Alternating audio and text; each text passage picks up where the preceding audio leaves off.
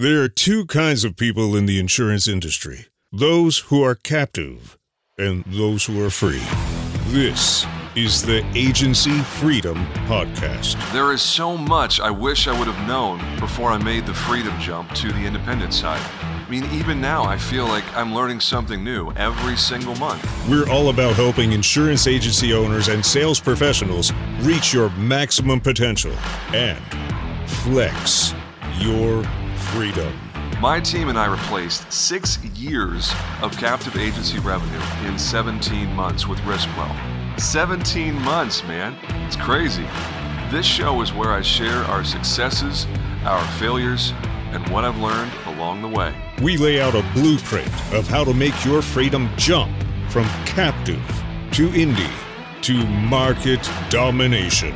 I'm bringing you colleagues from markets across the country with dozens of different specialties. They're eager to share their stories and best practices with you. I'm your host, James Jenkins. Welcome to Agency Freedom Podcast. Let's go. Hey, folks, how's it going? Thanks for joining us here on episode 10 of the Agency Freedom Podcast. I'm your host, James Jenkins. We take our listeners from captive to indie to market domination. I am very excited uh, to be uh, joined by my friend and colleague, quasi mentor, uh, Yeah. J- Jason Cass. Uh, normally, I would say, don't tell him I said that, but I said it to him. So here we are. Uh, Jason Cass, what is the name of your actual agency? I know you have several titles, but as an agency owner, what, Um, I am the managing partner of the Insurance Alliance. The Insurance Alliance. Okay, right. good deal. So, Jason is a man who wears a lot of hats, and I brought him here. I invited him, I shouldn't say I brought him, I invited him to episode 10 for a very specific reason. Uh, those of you that don't know Jason, let me just tell you, he is not a former captive. He never made a freedom jump. Uh, he's had a pretty uh, incredible career in the insurance industry, which we'll get into uh, in a little bit. But I invited him here to speak as basically an ambassador of the industry at large. Jason's very connected uh, in the association world uh, with a lot of carriers, with a lot of power brokers that are outside of the retail insurance agency owner uh, world. So we're gonna just have some like state of the industry kind of of dialogue here. So um, Jason, thank you for joining us. Uh, I know a lot of people know you, uh, but for those that don't, why don't you give them the, the backstory of who you are and what you do? Yeah, yeah, I appreciate that, dude. Um, I did take a freedom jump in a way, not from captive, um, just from any uh, career that you're in getting into the IA. I say it's the greatest industry God ever created, and I mean that with all my heart for a million different reasons. And if you're in this industry and you're learning, whether you're a captive or uh, an independent, you know that. Um, I started, my father in law told me a long time ago that I should be in. I met my wife when I was 17. He, after the first dinner, said, Son, you need to be in insurance. I said, I'll never do it a day in my life. I got into sales. I realized I was really good. Um, so I decided to get back in, uh, go to insurance when I was 23. Been, I've started a book of business three times from scratch. Uh, the last time when I started my own agency, I was on a two year non compete. Um, so I, I was doing a lot of things. And then when I started being involved in the association, the Big I, in the mid 2000s, became the national chair for two years. And that then catapulted me to different things. That catapulted me to kind of be known at the beginning. I back in 2010, 2011, believe it or not, I was the Facebook guy. So that's what everybody told me because Ryan Hanley and I were doing stuff on Facebook a long, long time ago. Created a podcast called Agents Influence, uh, where I would take people's voices. My slogan is is uh, creating change and forward momentum in the greatest industry God ever created by giving a voice to those who have no voice. I would be out traveling and speaking, and people would be saying to me these great ideas or monumental things that could change the industry or the other agencies. And I'd say, hey, you need to say that. You need to get that word out there. And they would say, well, I can't you have the microphone that's why i'm telling you and so that was my uh, that was my 100% motive for creating that and i have a really good little story um, about uh, about how we came up with that name um, pastor rick warren um, what and a and a verse out of of uh, isaac actually is what helped me figure out agents influence. Really cool story I'll tell you about later.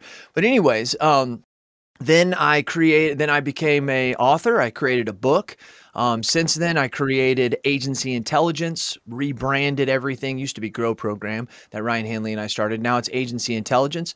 Um, since then, now I've started Pod Squad, which is uh, during the COVID time.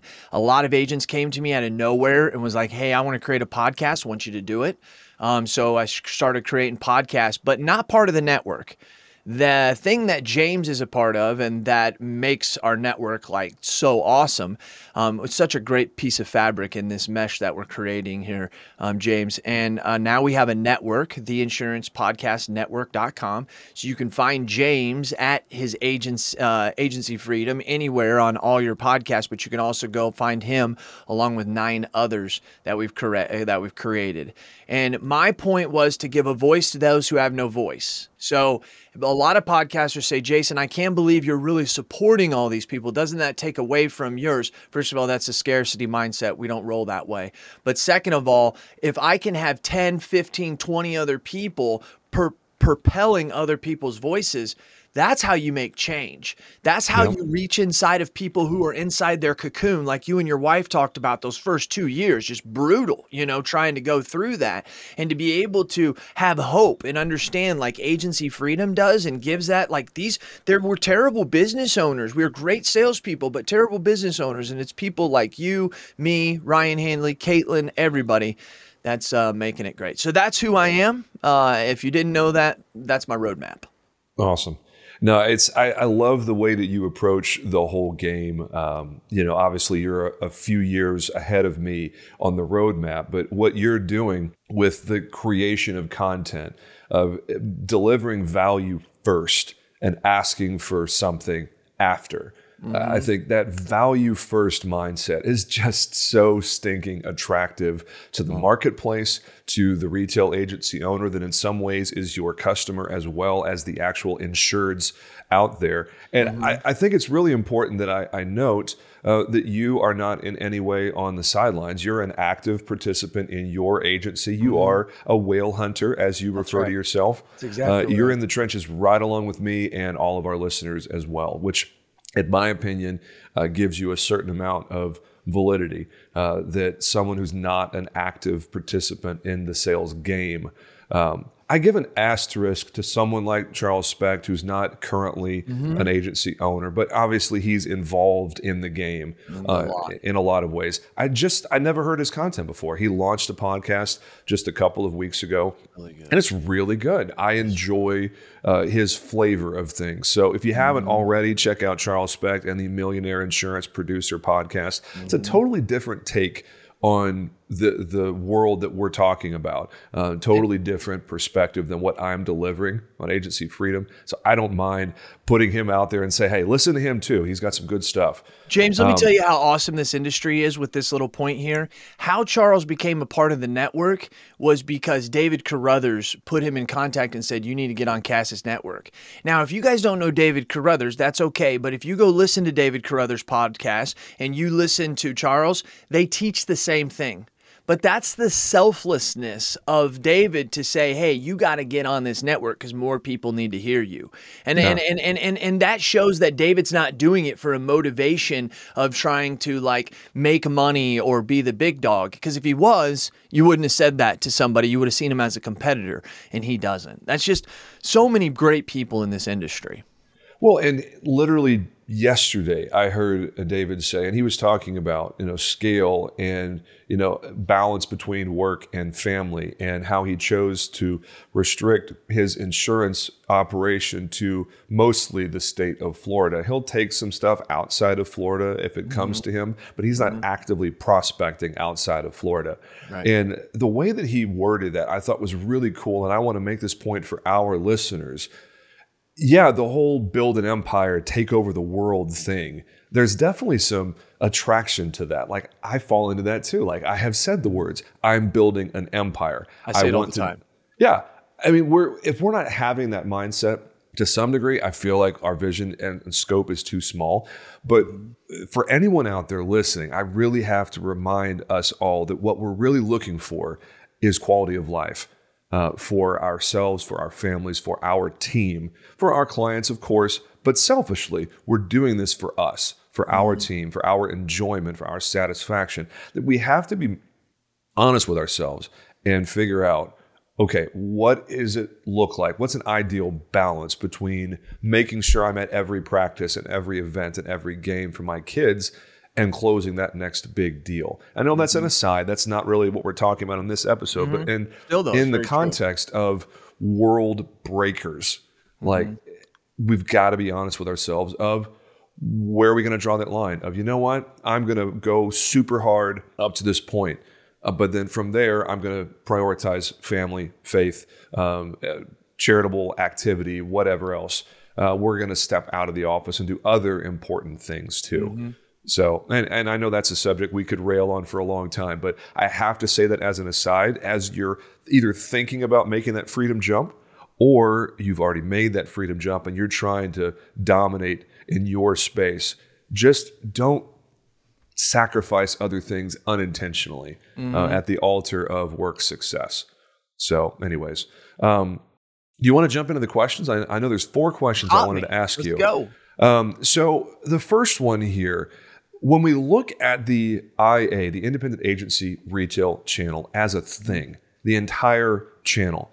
When we're going to ask you the negative first because I'm a you know risk manager by trade and I'm always looking at the threat before the opportunity. What is in your mind? What is the not maybe the biggest because there's probably several that you could easily say. What is a major or significant threat to the channel itself, not to individual agencies, but to the independent agency channel? What do you think? Okay. Current threat. Okay, well, there are a lot of them. Um, okay, s first of all, not challenging the norms. Uh, we just kind of get, we fall into, we go work in an agency that's been doing the same thing forever, and we keep doing the same thing forever. And I don't think that there's enough challenging of that. I wrote an article that was called The uh, Three uh, well, there's actually five truths of insurance, but the three lies that prevent you from finding the five truths of insurance. And I think that that is so true because if you are working in this industry and you are not finding the five truths, you don't agree with me that this is the greatest industry God ever created. There's a reason why it is the greatest industry God ever created because of the flexible schedule, financial freedom, community contributor, empire builder, and mentor. Those are the truths of this great industry. And it, there's things we believe. We believe that, and especially captives taking the freedom jump, don't fall trap that to the more carriers I have, the more business I can write. Amen. That's not necessarily true. You have 10 to 15 carriers, you're going to have a lot of efficiency problems. You're going to have a lot of commitment problems, right? All that stuff that you can do. So that's important. We need to understand that data literally is going to run our life, data people process. But I will say that data will not be the thing that will eliminate agents, as what I call the great separator. It's my second book that I'm trying to write, and I just can't get it done because I'm telling you, I'm being honest with you, James, the, the industry's changing so fast that by the time I write something and I know that I'm going to get it out, it's like, well, uh, I already know two or three agencies doing that. That's going to be mainstream. And agents not listening to that. I've said for a long time, I believe our employees are our greatest risk if we don't take them seriously, if we don't create cultures that they are wanting, that are inviting. I think that that's a huge issue. Um, I think you're going to see agencies that start to have data in their office. Please understand this. From Texas, you understand this more than anything. A lot of your listeners are from Texas. When we see that coming, they are coming from across America, but you have a very strong hold in the South. So, a lot of people listening to this, you have land rights and you have mineral rights, right? A lot of people don't don't own land, but they own the mineral rights, right? Opposites could be true too. Some own both. That's where we're going. There's a revenue that comes from the end eh, from the from the carrier, and then there's going to be revenue that comes in from the data. You're going to be able to own agencies or not own agencies, but own the data. And you're going to be vice versa because you're going to be selling the data. And I say in challenge that you're that in the near future, the revenue off data will be more than the revenue from the carriers. And I believe in 10 years, it won't even be close to those agencies that are doing it. Now, when those agencies do it, now they're going to start to attract the best talent. If you if you ever want to change your people, there's a saying Cass says, if you can't change your people, change your people. Now sometimes that sounds mean, but but first I said, but first oh, I man. said if you can't change your people, you have to work with them, you have to give them guidance, you have to help them in all their means. But if you can't change them, then you got to change them. And I no. believe that as we do that, we're going to start taking on the better talent, and the worst talent is going to start going to agencies, which is only going to spiral faster down. So at the end of the day, data is a very, very, very important thing. And I'm and I'm going to end with this, James. I'm not talking about categorical data. I'm not talking about phones numbers. I'm not talking about addresses. I'm talking about building a customer experience where you meet the expectations. But here's the key, and I think what people like you are doing the unexpectations. The partners that you've created relationships with, James, you don't realize you're meeting them at places they didn't expect you to go. Your staff is doing things they didn't expect. That's the key. That's when we get turned on, is when we do business with somebody or our loved one does something for us that we don't expect. So I think I think relationships and our employees are vital for the future, and I think we need to get that serious. No, I, I could not agree more. The my team kind of rolls their eyes as yeah, okay, dad, or whatever. You know what I mean? Like that fatherly comment. When I tell them they are my VIP client my the three young ladies that work here What's and that? Jonathan, uh, the the risk advisor, the producer that we hired back in uh, in February, those four people are my VIP clients. If they're not happy, if they're not satisfied, if they're not engaged, I have an existential problem because I can win all the clients that I want, but I saw what happens when it's just me. Back when I was a captive agent, it was my wife and I. Well said. From 2015. When it's just me, our growth was capped, our scale was capped. There was only a certain amount that we were even potentially capable of because I only have, much to my uh, chagrin, I can't find another way to get more than 168 hours out of a week. I've talked to God and He hasn't allowed me to have it. For some reason, I'm stuck with 168 hours. I can't beg, borrow, steal, or buy more than 168 hours. The prairie won't answer. Dude, so if I want to grow and scale, I absolutely need like minded, driven, professional young people. Mm. And I say mostly young people because I don't see that drive, that fire from someone in their 40s and 50s. Mm. Would I hire the right person if they're a lot older? Absolutely. I absolutely would. I just haven't found the right person yet who's in that life stage. Mm-hmm. So I 100% agree to your point, man. And mm-hmm. data, I know there's a couple of vendors out there. Um, uh, Mr. Zaremba comes to mind quickly. Mm-hmm. I know Chris Paradiso is is beating that drum as well as others that we both know. The the data war is well underway, and a lot of people aren't even aware of it. You know, mm-hmm. the carriers, the really really big vendors like Applied and Vertafore and others uh, the the very large national retail brokers as well. They definitely get it. The Locktons and Marsh and Aon and Hub and Gallagher and all of those offices absolutely understand the data thing. Uh, the small locally owned uh, retail shop, by and large, does not get it, and they're years behind of their competitors. And, and you know, just something thing. simple, something simple, just as taking seriously as recording your phone calls today are important because yeah. very soon that's where we lose the most data in our agency. A 30 minute phone call and just a little bit of data that gets documented into the system or stays in James' mind that doesn't get relayed out to the staff because it wasn't that big of a deal. But in three months, when that staff member is dealing with something that you don't know about, that information would have been a big deal.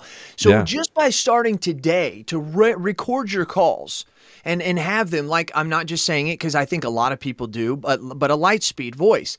I'm I've banked calls for five six years that a thing like Dora that uh, that Chris uh, Chris Paradiso is using is a something that scans your email or your phone calls after you get off the phone and can give you results of those within three to five minutes. Well, you don't have to start that today, but starting the recording today can allow you to bank that information for the future. Just something very simple that you can do to start preparing for the future. Well, right along with that is simple note taking. and getting and I am the absolute worst at this. At this moment, I'm not consistent doing it myself. Man. When I get off the phone with someone, do I go to the CRM? Do I go to their file and just click new note? Talk to so and so about such and such. Here was the outcome. Here's the next steps. Here's what we're doing next. Click send, save to the file, and move on. Do I take that 30 seconds? I don't most of the time. Should I? Absolutely. Absolutely. Mm-hmm. I ask my team to do it. And I mean, it's shame on me because I'm a hypocrite. My team does it a lot better than I do. If they go to my files in the in the AMS and now certs in Better Agency, our CRM, are they going to see notes that I keyed in there? Most of them they're not because I'm mm-hmm. a hypocrite and shame on me. So just little things like what you just said, you know, recording phone calls and take notes. Uh, we've had we've hit that before in previous episodes, but yeah, man, absolutely. Uh, we are moving too fast for our own good most of the time especially um, right now we have went in the last two to three years we have uh, progressed and this is no exaggeration 15 years of the prior 15 years of what yeah. it is you know uh, zig yeah. ziglar said something one time that really entertained me um, he said if you take a frog and you drop it in boiling water the frog will hop right out. I mean, just instantly. It's an amazing thing. And they actually have this on YouTube, but they don't show this part. If you take a frog and you put it in lukewarm water and you slowly turn it up, the frog will literally cook itself to death. It doesn't realize what's going on around it. And yeah. sometimes I think us agents are in that same mindset, James. We don't realize that we're actually, the heat is being turned up right? So, how do we know that? If you were in the business in 2010 and someone plucked you out of that and dropped you into 2021, I guarantee you, you jump right out you'd be like, whoa, holy cow, this is different. You know what I mean? And yeah. I think it's the same principle. We did, we can't pluck ourselves out though, James. We're in that same mindset of thinking, well, some stuff's saying change and some's not. You said it a minute. There's a digital war going on right now and it's just started. So yeah. think about that, agents. You are you sitting there? You know, how do you pluck yourself out of 2010 and actually drop yourself in today so you can get into the rhythm of how much is changing? Well, it's, I haven't said exactly this uh, in previous episodes, but it, it bears having the, the thought process because we, we have talked about the fact that older, longer tenured, more legacy agents are insulated from bad decisions and passivity to a certain extent because of their renewal flow.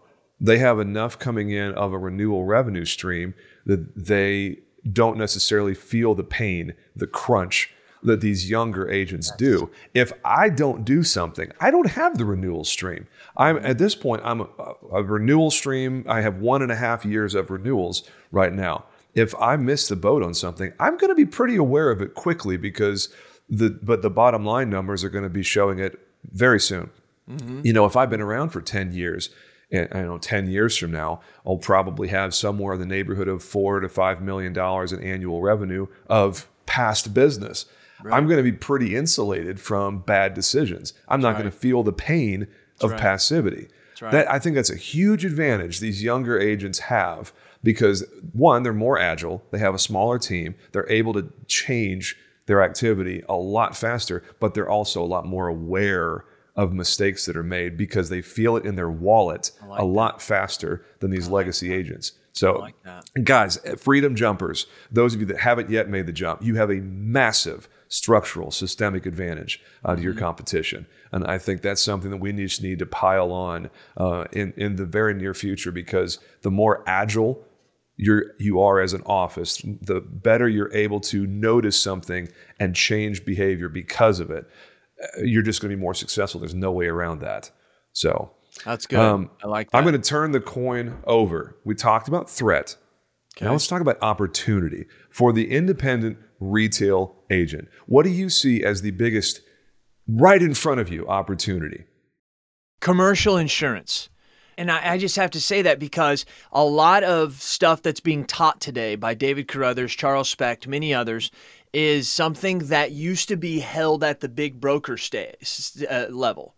Like the big brokers were out there doing that, but we weren't doing that. Why does that matter? Um, because, excuse me, my nose is really itchy this morning, uh, allergies. But the reason why I think that the big brokers or the, the reason why this is impactful is because for agencies to be successful in the future, you're going to have to have larger margins and larger margins are going to come by the by a minimum premium or minimum revenue threshold. So yeah. like, hey, everybody we write is 500 or more or a thousand or more. And what you'll find out is it's really easy once you set that threshold to, to raise it every six months to a year because you just start hitting it. Um, well, how do I raise my revenue per client, Jason? You know how you do that? It's with a prospected, a targeted prospect list. If you want to write for revenue $500 or more per client, guess what? Don't call or quote clients that are less than $500. You know, something magical happens when I don't quote someone. I don't win the business. It's crazy, I know. Wild concept, right? If you don't want the business, here's here's a wild idea. Don't quote them. Don't quote. Don't them. even talk to them.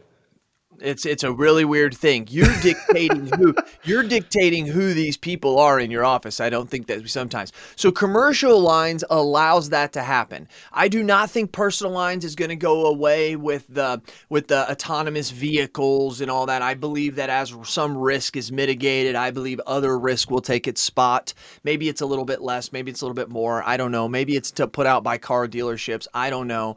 But I asked Daniel Burrus, who's a futurist who wrote a bunch of books in the 80s 80s and 90s and 2000s, and amazing how correct he is today. I said, What is the future? And he said, Relationships. Relationships are the future. They'll be enhanced by technology, by, by different tech uh, automations and stuff, such like that, AI, machine learning. But commercial insurance is what is going to protect you. 80 some percent of all businesses are written by commercial. And commercial insurance is just a higher margin. It allows you to, you know, you make a premium. Ours and our agency is 10,000 in revenue or less. We do our best to get away from that. That's 75,000 usually in premium and below. Do we walk away from $40,000 accounts? No. Okay, but we're looking like, hey, what is the possibility here? And is it a clean account? And is it going to take us a lot of time because it's focused on getting us away from something else? Um, so I think that is a huge opportunity. And I think agents are scared. I'm teaching one producer right now commercial in my agency. And I told him, I said, that Dairy Queen has pretty much the same insurance as that AutoZone right there, as it does that flower shop. Like 90% of it is the same. They just have a couple different things. And I think because agents feel as if like, well, I don't understand the whole business behind Dairy Queen or an AutoZone or whatever. It's like, well, no, that doesn't matter. Like you don't they're not expecting you to know everything they do. They're wanting you to know what their risks are. Well, guess what their risks are? Climbing up on that ladder to get those get those parts, you know? Um, yeah. Uh, we have slicks uh, slick pads. These are the same things that all businesses have. So I think there's huge when you talk about opportunity because here's what I'm doing and David Carothers taught me this. You don't even have to teach somebody insurance anymore. You just have to teach them how to sell and understand risk and how to communicate that to the client and like then you can like bring in a, a pre and see guy on the side. The last three guys that David has hired, that's all he's taught them, and that's something that I'm doing right now. I'm teaching them the work comp and how it works and how that kind of thing can work. And here's the difference: this 22 year old, it's going to take him a year or two, but he's going to be 25 years old, making 150 to 200 thousand dollars a year because he's popping 30, 40, 50 thousand dollar revenue accounts. Yeah. So I think that there's huge opportunity um, for current agencies, but I think it's a very attractive model. I'll end with this. It's why Protege is so great. Protege yeah. exposes how much, and I don't want to say how much money, but how much you can help people. Yeah. These people out there, James, James, true story. I'm talking with um, Don R. Jensen, which is a uh, a monoline work comp uh, broker. They're really large, really large. Well, I'm talking with the son. I've known him forever. Whenever him and I, when he was like 20 and I was in my 30s, we kind of knew each other. Well, now he's taken over from dad. And I was talking to him a couple months ago, and he told me that around 60, now listen to this, Freedom Jumpers, 60 to 70% of their policies never get touched, never get quoted, never get um, a loss runs requested for them. They don't know who the agent is. They deal with a different CSR of who's renewing that business with this broker. 60 to 70%. We're talking premiums of 50 to $150,000 or more. No one's touching them. And then you've got David, you've got Charles out there teaching us, James, to go, hey, this is how you do that. And you realize, like, wow, price really isn't a thing. Like, I'm really helping this person. Like, I'm really giving them risk advice, you know? And yeah. um, I think that's such a rewarding feeling. And it not only that, it increases your margins and allows you to realize those five truths faster for as far as our talking points goes and this really is some of the secret sauce. So for those of you listening yeah this is the sort of stuff i could easily pay for but i'm not asking for any money on this. The talking points that we've deployed is has been nullifying and just taking the insurance product out of the conversation entirely. Mm-hmm. of, of telling these these business owners look here's the thing. I'm a risk manager I have to sell insurance because that's a large part of where my revenue comes from. But you're getting a whole lot of additional stuff from my office completely for free. And you get, you're going to get stuck on the insurance policy, Mr. Insured, Mrs. Insured. But here's the reality that nobody wants to talk about. The product itself can be delivered by anybody. Anybody who mm-hmm. is reasonably qualified can deliver that exact same product. I, I had this conversation with a restaurant owner um, literally this week. They are moving from Ohio to Texas to Keller, and they are opening a new sushi concept. They have existing restaurants in Ohio. And I don't know how somebody else had a Liberty quote, uh, but I, I am placing the business with Liberty. And they keep sending me these competing quotes from Liberty. I can only think that it's some sort of like, I don't know, cluster program or whatever. But I had to finally say, look, you know, Mr. Insured, here's the thing the product itself doesn't matter. You sent me a competing quote from Liberty. I've already demonstrated because I sent you the first one from Liberty. I have Liberty. So anything that this other office can do, I can do. Oh, by the way, I'm the number one agent for Liberty in our aggregator network out of 84 agents. Love it. In, in my little cluster with SIAA. Who's the number one office with Liberty? Hello, it's me. So if you are looking for someone with a good relationship with Liberty, you found them. So can we just take the insurance product and set it aside because it's irrelevant? What else are we doing?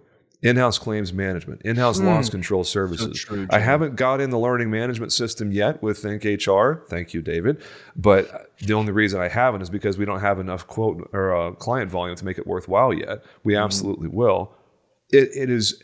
I think the opportunity. My answer to the question that I asked you is: there is such an opportunity to level up our talking points to level up our value offering because the vast majority of people in this space are not doing anything to improve themselves. Their game today is exactly the same as it was five years ago. Their oh, automations yeah. haven't changed. The messaging to the client hasn't changed. Their sales tactics hasn't changed. They are years behind the curve. And those of us that are paying attention, that are actively looking to improve, are going to flat out smoke them. The incumbents that have been sitting on their accounts for years, watch out. We're coming for you. And I don't mind saying that. It's going to make some people uncomfortable. And some people are going to say, well, you're just bragging. You're just a talking head podcast host. Okay. Well, let's see. Last year, we did 1.8 million in new business premium, roughly 370 in revenue. This year, year to date, as I sit here right now, we're at 1.5 new business Come premium. On. And we aren't even to the second half yet. So the growth curve, and I, I didn't know the numbers until I hired uh, my fractional CFO, that I'm not going to tell you their name because I don't know if they're accepting new clients or not. And I don't want you Googling them. They might be annoyed with me. Uh, you know who they are. I think you're mm-hmm. probably using them too, or at least know a yeah. lot of people that are. We had the meeting a month ago, and he said, You're at 107% growth year over year. And I'm thinking, Oh, that's cool. And then I'm thinking, how do we get there? Oh, we're pushing the envelope freaking everywhere. Mm-hmm. Every possible way. The, the four stages of this business the sales process on the front end, the service process, the claims process, and what I'm calling stewardship, long-term nurturing of existing clients, and the remarketing, you know, like reshopping that. strategy. Those four areas, we are straight out just punching in the face on all four areas. That the 107% growth, is it bragging? As my grandfather said, it ain't bragging if it's true. And okay, well, granddaddy, no brag, just fact, as my dad said. That's right. Uh, it is. So it, it is is it bragging? Maybe if you're intimidated, if you have a scarcity mindset, you might think that it's bragging. Um, I know a lot of people out there will go, "Yeah, awesome, way to go," because they have an abundance mindset, just like I do. My Mm-hmm. success does not in any way take away from your opportunity for equal or greater success. So, sorry, there's my soapbox. I'm just going to say, Yeah. freaking level up your offering. Because if you're not actively leveling up your offering, you're going to get left behind. And Jason, I want to. Uh, Jason, I want to. I want to talk to business owners, but I don't even know where to start. Well, don't talk to them about price. Just say this to them: Say, hey, I understand that I think workers' comp is one of your largest expenses when it comes to insurance, and that's eh, for most states. I'm not familiar with Texas. For most states, that's true. Mhm. Then just Yeah. ask them. Say, has anybody ever told you that your work comp is actually the only policy that you control the price? Just ask them that. Start right there. And then when they say, well, what do you mean? That's where you just need to start studying modification factors and how to get discounts on workers' comp. It's not about you being superhuman and knowing the coverage because work comp's pretty simple. It's about you putting a different perspective into their mind. No one's ever told them that they can control the cost of their workers' comp. No one. No one has ever done that. And when you figure out how to do that, you can listen to you can listen to Charles Carothers par- Charles Carothers. Charles Carothers Charles- and David Speck. yeah, so David Carothers, you can li- or or Charles Speck, you can listen to their podcast and you'll learn exactly how to do that. So just wanted to give that little tidbit before we move on. I love it. I love it, man. That's uh man, if I'm on the other side of this podcast, I'm going, dang, that was good. Because I'm sitting here in front of the microphone going, that was a good segment. Uh, so if I'm looking, this is the 35 minute mark of this recording. So this is probably a great time to drop that commercial break. So go ahead and hit him with the commercial. We'll come right back. Hey, Freedom Jumper, are you looking to take your business to the next level? Who isn't, right? Write more business and see your agency succeed with NBS. At Nationwide Brokerage Solutions, they understand the challenges local agents face in the constantly changing marketplace. That's why they offer a wide array of personal and commercial markets and policy options to help you meet the needs of your customers, no matter how unique or outlandish they may be. With a team of experienced and dedicated professionals that provide you with the support and guidance you need to see your agency succeed, Nationwide Brokerage Solutions is here to support you every step of the way. Don't just survive in the competitive insurance industry, thrive with Nationwide Brokerage Solutions. Get started today. Learn more at nbsbrokerage.com. Okay, that was an awesome commercial, Lightspeed voice, Glovebox. I'm not sure who it was this time, um, but yeah, they're legit. And let me just say, I haven't recorded the one for Advisor Evolved, and I know they have a great relationship with you guys. I don't need a script. I'm just going to say I've had Advisor Evolved from my website since the very beginning of Riskwell, and man, they are so clutch. Uh, Chris Langille and his team, they are certified badasses in every possible way. Uh, they are innovating and they are the clear number one. Uh, Forge 3 is another good one. There's some other good ones out there that are beyond uh, that conversation. I will say everything that I've seen in the insurance website world, you're either advisor evolved or you're chasing advisor evolved and straight up copying and riffing on their stuff. very so if you're looking for the best possible insurance agency website, yeah, they're a little expensive. Yeah, they've got a I don't know two thousand dollars startup fee or whatever it is. Mm-hmm. Absolutely worth it. Freaking get your website with Advisor Evolved. There you go. Sorry, Chris, I don't have a script. Don't really need one. no, Moving on. You don't.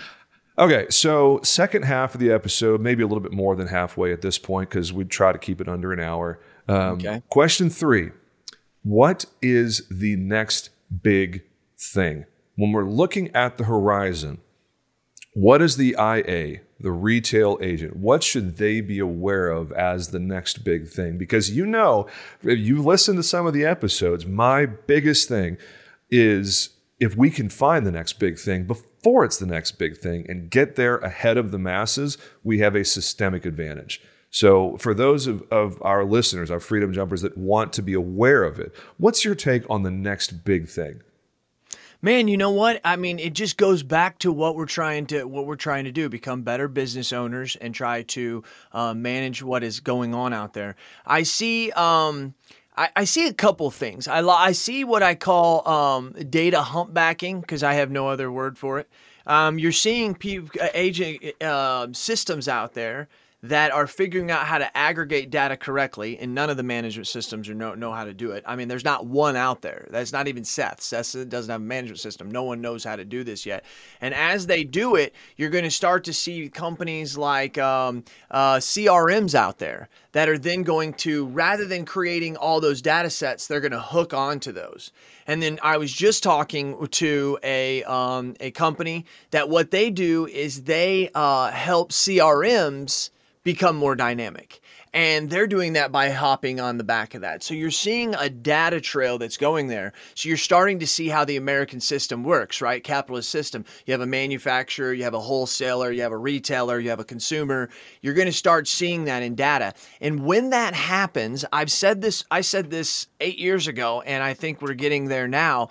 I believe that pretty soon insurance will be almost like stock prices. You'll be able to buy it almost daily. I don't think that that's going to be a preferred or above average client. I don't think that this is going to take over the nation next week.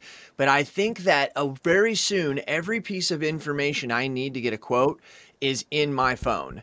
And I believe that through basic me hitting a button and it like a like a like an airline price, you're going to be able to see that. Once again, the carriers I'm, are going to hate that, man. Yeah, I, and, and, I, and I agree with you. I totally agree with you. But I don't think it's going to be a large, a large portion for. It's going to be that that transactional buyer, the standard, non-standard, Correct. personal auto. Uh, Correct. Uh, you know, homeowners, small commercial, that flower shop on the corner.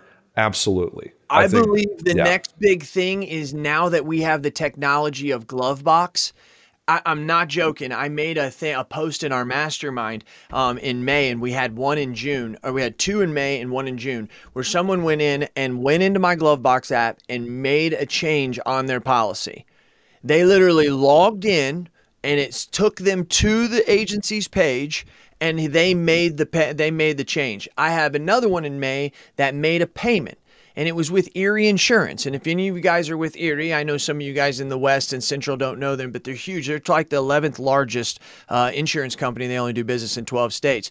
They're sometimes not the easiest to work with, but yet through Glovebox, that happened. I had a guy submit a change and it came directly to us because he was not the carrier that we had was a regional and they didn't have an online system.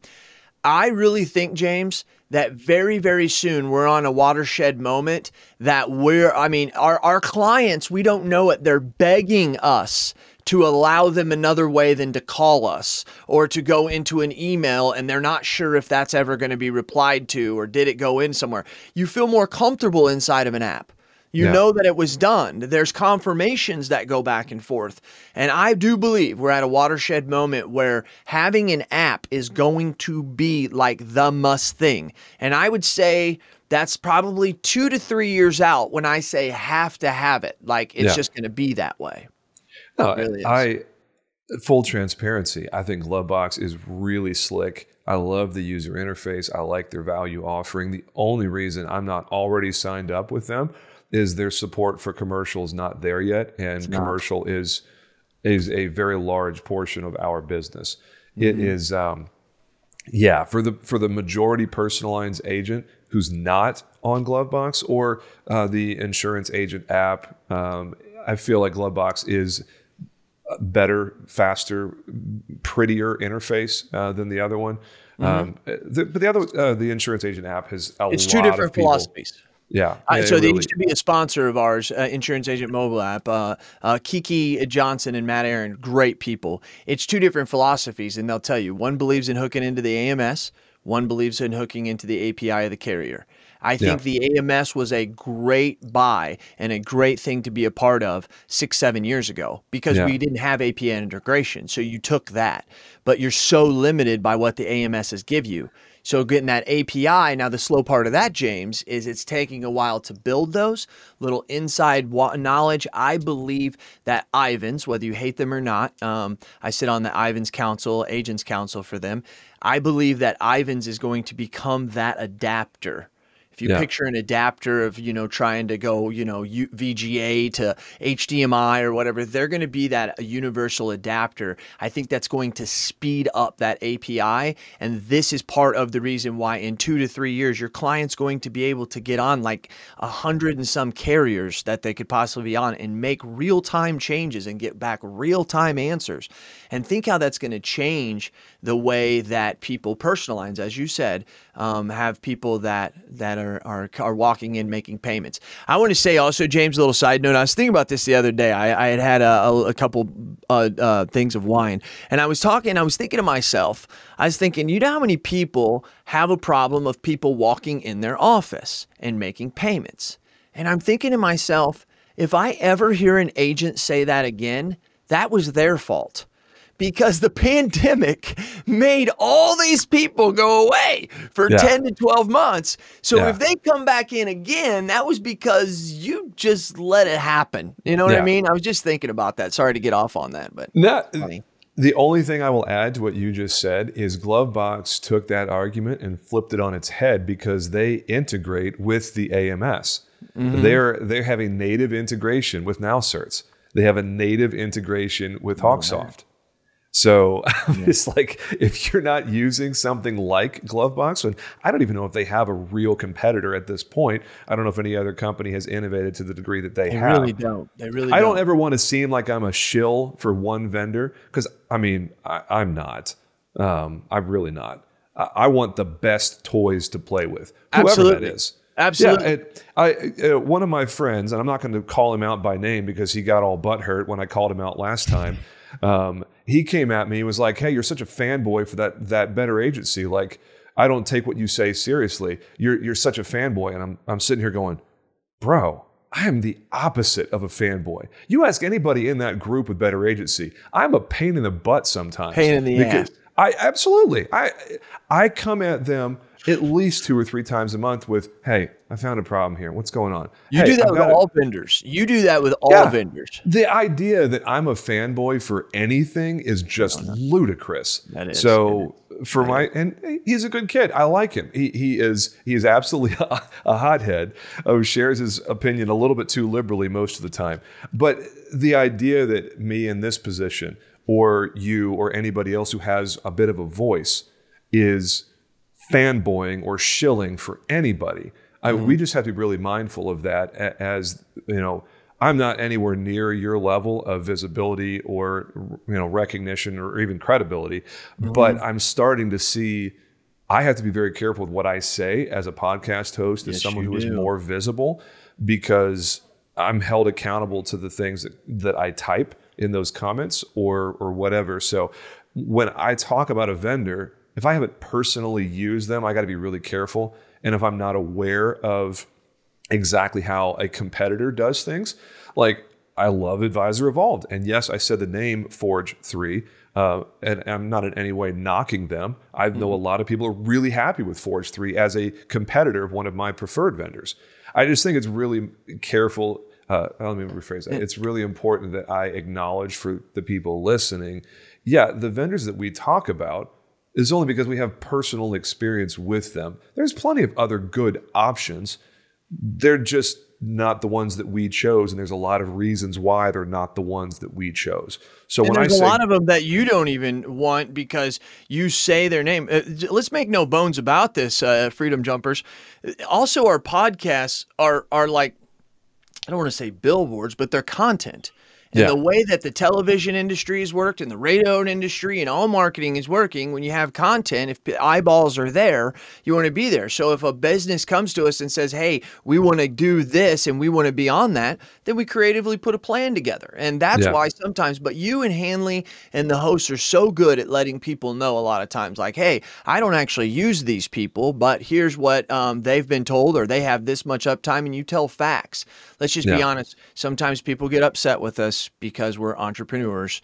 Um, and that's just the way that it is, James. You're always going to have that. So yeah and and just to be clear because i don't want to create a you know some kind of thing that i'm super sensitive about somebody coming at me with an opposition or a, a conflict or a complaint of some kind hey if i piss you off hit me up in the email podcast right. at riskwell.com. That's Let's right. have that conversation like grown adults. Let's get over it and move on. The whole Yep. like, ew, so and so said something and I don't like it, so I'm offended now. Ugh." And I'm just like, shut up. Can we just address whatever the grievance is and move on and Yeah. be better together? Like uh, the whole high school drama thing, I just think is so silly. Dude, Like, I'm worth four hundred dollars an hour. I've, Yeah. I've done the math. Okay, you're worth Yeah. pretty much the same. I got things to do. I don't have Yeah. time to get into this drama. um, you know. Yeah. So no, sorry. I, moving on. The the captive agent listening to this is going, "Wow, the IA world is just as dramatic as my stupid captive dra- drama nonsense." It's oh, drama when we have district meetings and it's it's a pecking order in our district office of who's better than who and who's the DM's favorite this month or whatever. Yeah, there's definitely some of that in the independent world too, ladies and gentlemen. But it's like a uh, friendly thing. It's a family thing, right? Yeah. I'm competitive with my sisters. Yeah. I mean, but at the end of the day, I love them more than anything. But we're competitors, so yeah, there Yeah. is a difference in the IA. There is a lot of competitiveness, a lot of confrontation, but we all are on the same page. The only thing that I would advocate for is that we have that mentality of being on the same page. I think there are some toxic elements that I just need to acknowledge it as we transition out of this this little uh, conversation. I- the toxic element that really is tribal in their thinking, uh, that has the scarcity mindset. Um, those people need to be educated or marginalized, one or the other. Either change your thinking to be more of, hey, how can we collaborate? How can we benefit each other? How can we find our niche and support each other in that niche? The whole tribalism, so and so is better than so and so in an existential way, I think those kind of voices need to be either uh, uh, evolved or or pushed to the side. So uh, if I don't know, that's we can we can beat that horse some more later. I have one last true, question. though. Very good point. And I think this really plays into it here. Um, I didn't realize where the conversation was going to organically go that leads us to this last question. Um, but as you look at what you see from agents in uh, the industry, in your group, uh, the Agency Intelligence Mastermind, in Killing Commercial with Carothers, in IAOA, or the new group that Joe Campert started, the Syndicate, which opens up a lot of other people like life and health and Medicare. And uh, IAOA is very, very high percentage property and casualty people. There's not a lot of other kinds of insurance people in that group. Syndicate, if- if you're listening and you really like life and health and uh, Medicare supplemental and other things beyond PNC, check out Insurance Syndicate. It's it's a pretty useful group. Um, it, within these groups, these masterminds, and just your conversations, what is one, maybe two things that you really wish agency owners uh, and and sales professionals would stop doing? Bad behavior, bad idea, bad headspace, whatever. What do you want agents to stop doing? Okay, uh, that's a tough one because I got a whole slew um, once I get once I once I would get going. But one Yeah. of the things that um, I want you to look at business differently. I, I think that um, I think there's a lot of things we need to stop doing. For instance, um, we need to stop looking at customers on a one year scale. Meaning, if the numbers tell us that the average person stays with you for eight to 10 years and you write a commission that I'm just going to keep numbers simple, a thousand or hundred dollars a year, uh, that's actually a thousand dollar client. Sometimes we don't look at it that way. So when Walmart puts out projections of their business, that's what they're doing. They're putting out projections, and then based on their numbers through the quarter and the year, the, the stock price goes up or down. It's very, very similar to how we should be living and working with our clients. This is so important. I tell my staff all the time, like we have one that we just wrote $107,000 in revenue. Seriously, got it on a BOR per CBK, cold blooded killer. And I tell my staff, I say, listen, the odds are that this is going to stay with us for six to 12 years. I think it'll even be more because it's super niche and it's what we do. But that's a million dollar client. That's awesome, dude. Can No, I no, just no, that- but- pause but- and but- say congratulations at the 107,000 in revenue, man. That's awesome. 107,000 in revenue. But here's my point. We have to mentally adjust ourselves that that's a million dollar client and they should be treated as such because that's what they're going to bring our agency, right? So Yeah. I think that we need to start looking things as long tail, understanding that as that agent. Yeah, uh, J- I'm just going to tell you, James, not everybody had your success.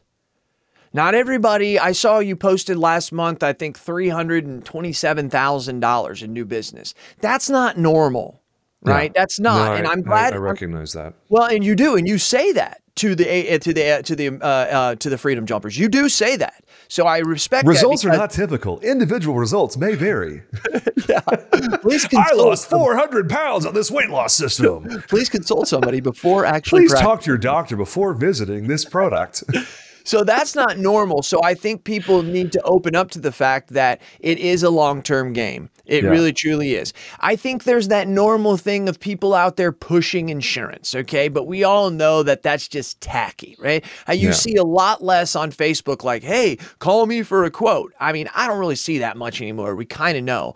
Another thing I wish agents would quit doing is quit inviting me to like your page for your agency, okay? You're Preach. In you're in Oregon.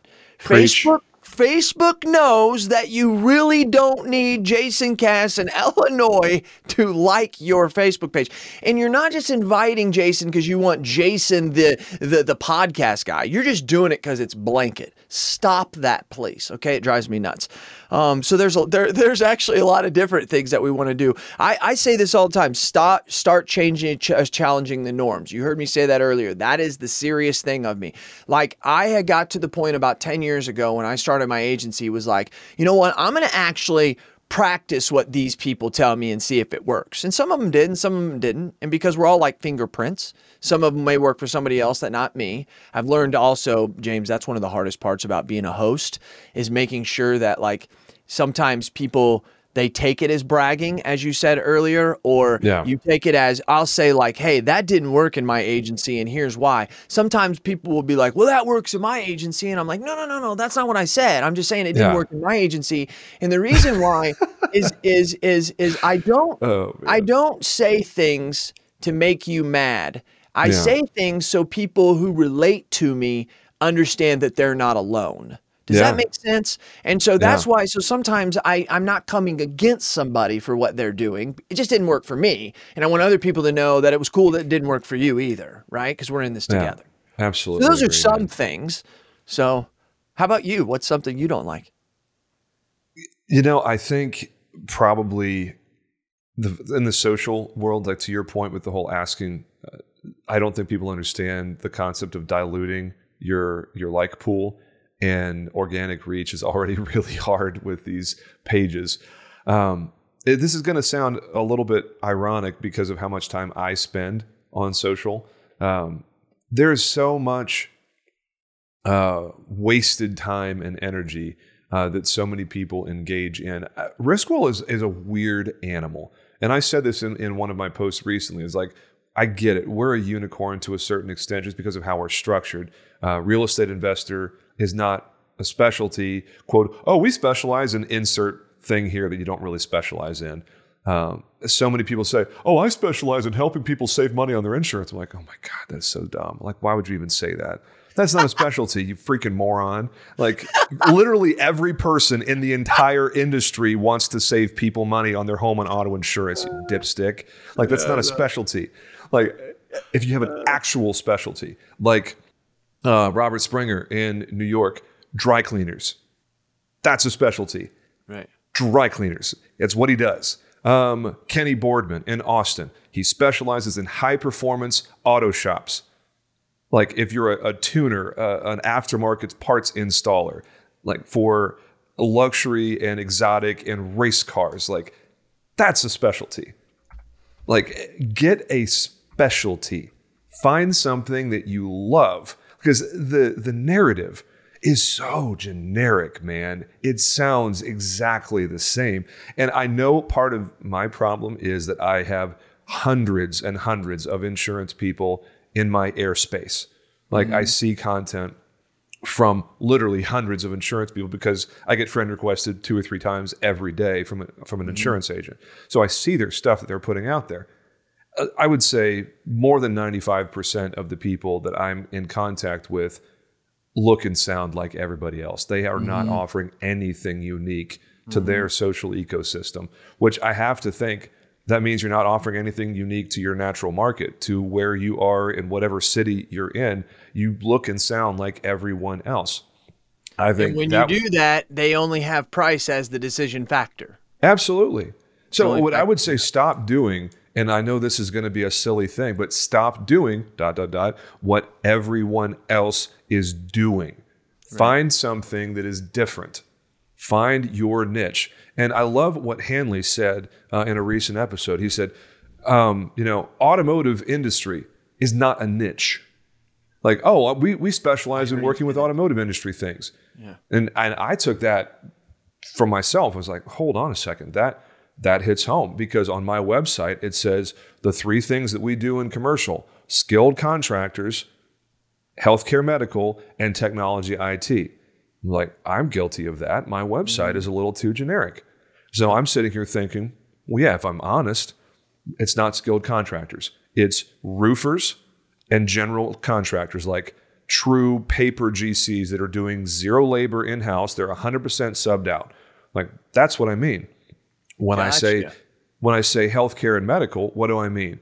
The specialty doc practice that owns their own building and has payroll in house where they have enough they, like that is it not a, a, family practice not a chiropractor not a dentist because lord knows there's thousands of them i'm talking about the small privately held practice that owns their building like really that's what i mean when i say we specialize in healthcare and medical risk and when i say technology and it service and repair that's not a specialty that's a very large vertical. There's literally thousands of businesses in that vertical. Mm-hmm. What I really mean is cybersecurity firms, software developers, and Geek Squad kind of retail businesses like we will come to your business and fix your IT problem, a managed services provider.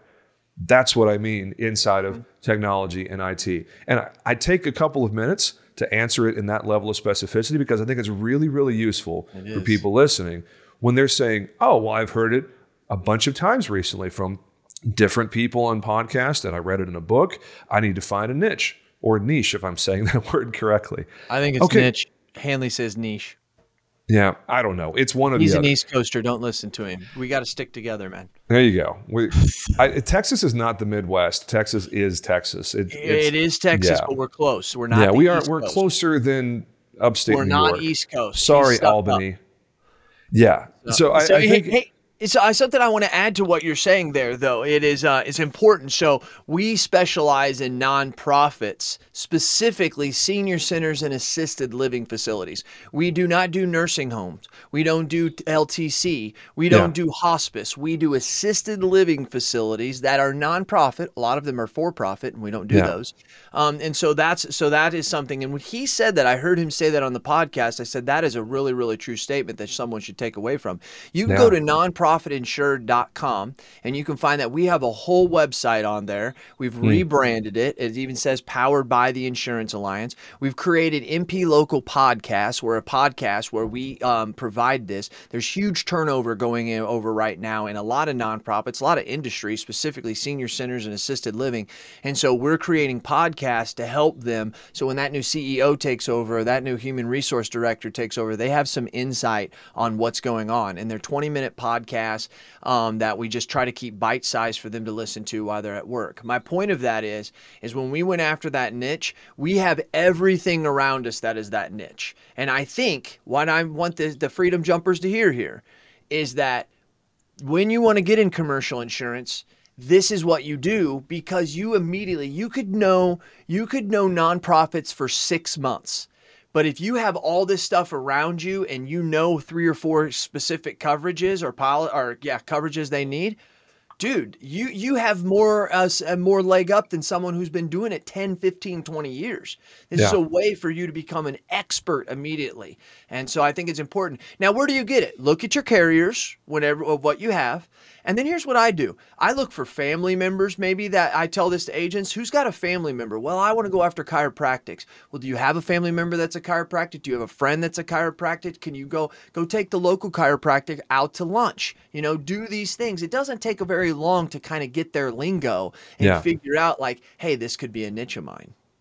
The the three things that I'm going to be having in a different episode, so I'm kind of stealing my own thunder here. But as they're trying to figure out, it's not just hey, I like chiropractors. The three ingredients, and we'll unpack in a different episode, is Uh-oh. you have existing knowledge of some sort of that vertical. You know something about it from a prior job. It's a hobby of yours or whatever. You have existing knowledge. Yes. There's a high volume in your market.